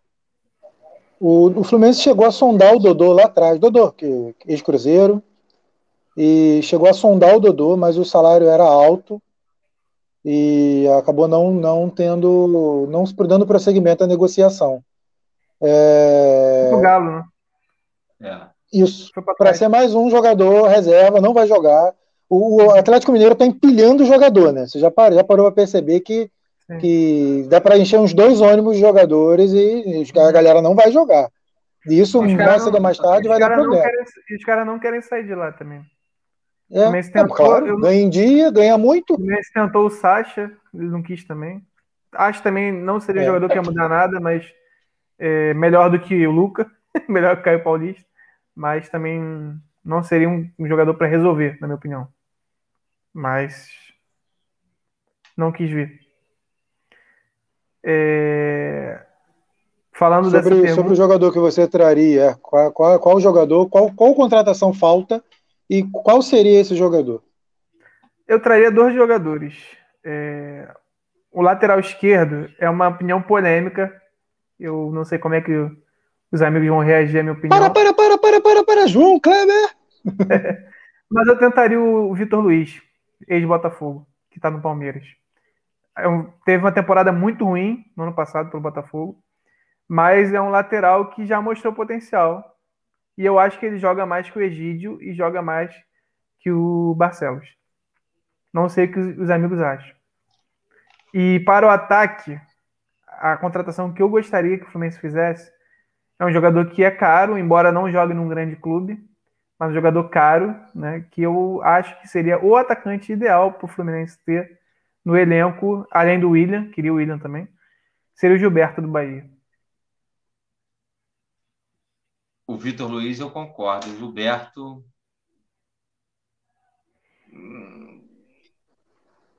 Aí... Se é uma troca... Aí a gente volta naquele papo do que é reforço e o que é contratação, né? Mas vai lá, conclua, Didi, depois eu falo. Se o Gilberto vem na troca, Gilberto e vai... Caio Paulista, Luca, Yuri e o Wellington, ficaria feliz da vida. Muito mais pela ida do que pela vinda. Mas...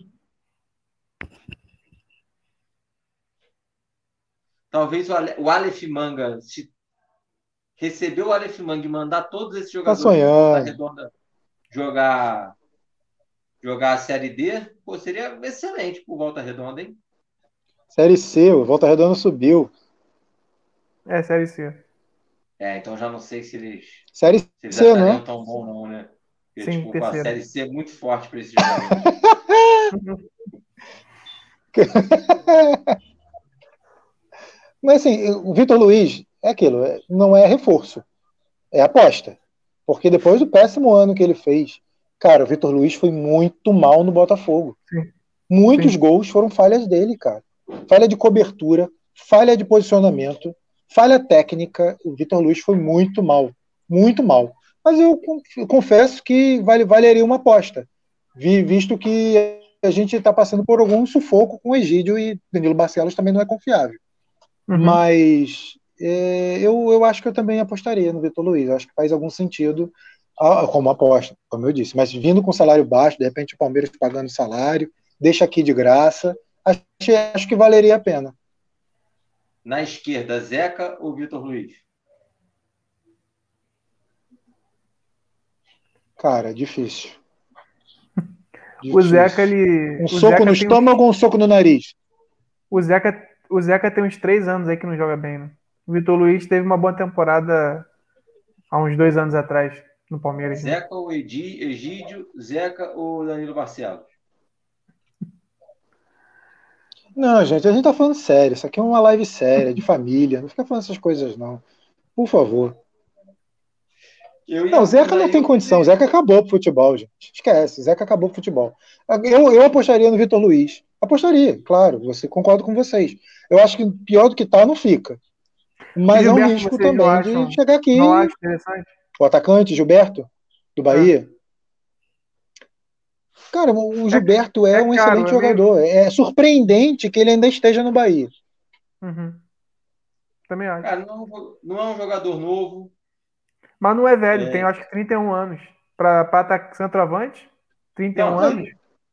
Não, então, mas ele tá no Bahia porque ele já não é um jogador mais para ir para fora. Não tem mercado fora do país. Então ele vai ficar ali no Bahia.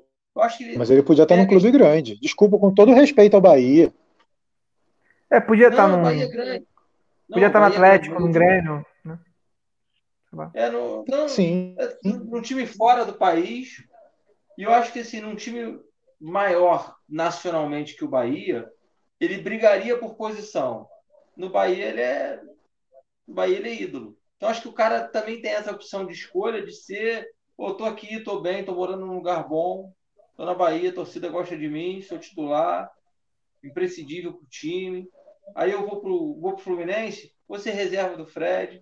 Se eu entrar e não fizer mais gols que o Fred, a torcida vai me cornetar. Acho que eu também é um cara que não sei se ele tem essa ambição de ir para um clube que joga Libertadores, assim, de jogar mais uma Libertadores. Ele teve a passagem dele pelo Vasco. São Paulo também. São Paulo, Vasco. Se acomodou lá. Nunca foi. No Vasco ele ainda até foi titular absoluto, mas no Bahia ele é o time que ele é mais adorado pela torcida. Teve no Inter também. Beleza. Mas no Inter ele pouco jogou. Só lembrando para a galera aí que está chegando, deixa o like, compartilha, participe, faça pergunta. Estamos caminhando para o final da live e agradeço a presença de todos. Tivemos uma boa audiência aí ao longo da mais de 1h e 30 minutos de live e estamos caminhando para o fim, encerrando. E queria saber de vocês o que vocês esperam do Fluminense nessa Libertadores? Queria uma breve opinião sobre o que esperar do Fluminense nessa Libertadores. Título. No dia do meu aniversário. Quero título. Logar. Não, assim, eu acho que o Fluminense vai... Sério, acho que o Fluminense passa de fase. Umas quartas de final... Cair nas oitavas para um time do, por exemplo, um River, um Boca, para um time desse peso, ou até se cair para um brasileiro, entre Atlético, Palmeiras, eu acho que pode considerar uma boa campanha, ou umas quartas de final, eu acho já é uma excelente campanha de Libertadores. As quartas de final acho que é o que eu espero dentro da realidade do Fluminense. Eu acredito que a gente tem que pensar por etapas mesmo, né? Tem que classificar para a segunda fase e se tornar um time competitivo, né? A Libertadores ela tem sido uma competição que todo mundo quer, né? Todo mundo almeja. Mas a gente tem visto algumas surpresas também, né? O Santos ter chegado à final foi uma surpresa no ano passado, né? Terminou esse ano, né? Mas competição no ano passado e não foi campeão por uma distração no final do jogo. Podia ter ido para os pênaltis e ganhado aquela Libertadores, né? O Santos, que se a gente olha o elenco, não é superior ao nosso, né?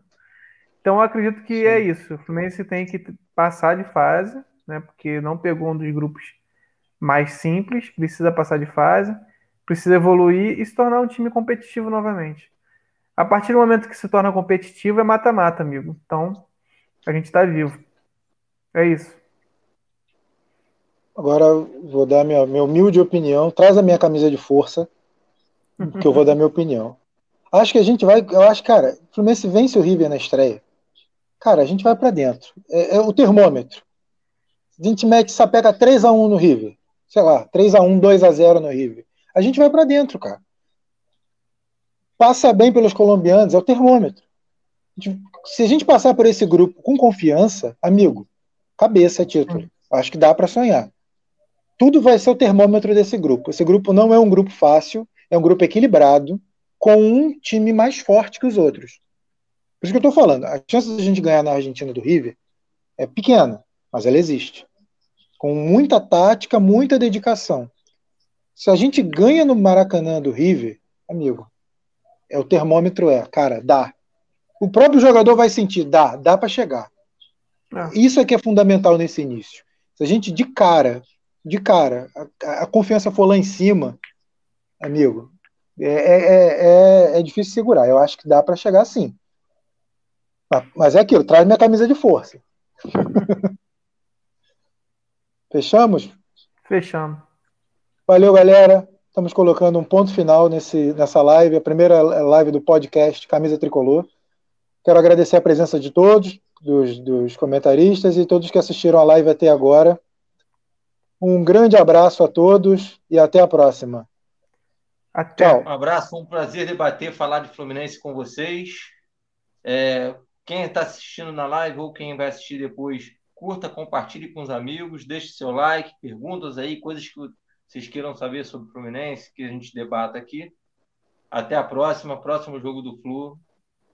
Vocês vão ficar sabendo aí também nossas próximas... Durante a semana tem vídeo novo aí, fique ligado no canal, curta o canal, que a gente vai disponibilizar alguns conteúdos novos, algumas coisas sobre a história, sobre... Até uma já foi levantada aqui sobre os piores times que a gente viu jogar. Vamos fazer uma brincadeira com isso. Vamos falar dos adversários do Fluminense na Libertadores. Vamos fazer um especial de cada time, com comentários, com análise. Vai ser bem legal. Fica de olho aí que tem mais coisa legal vindo por aí. Valeu? Valeu, um abraço. Tchau.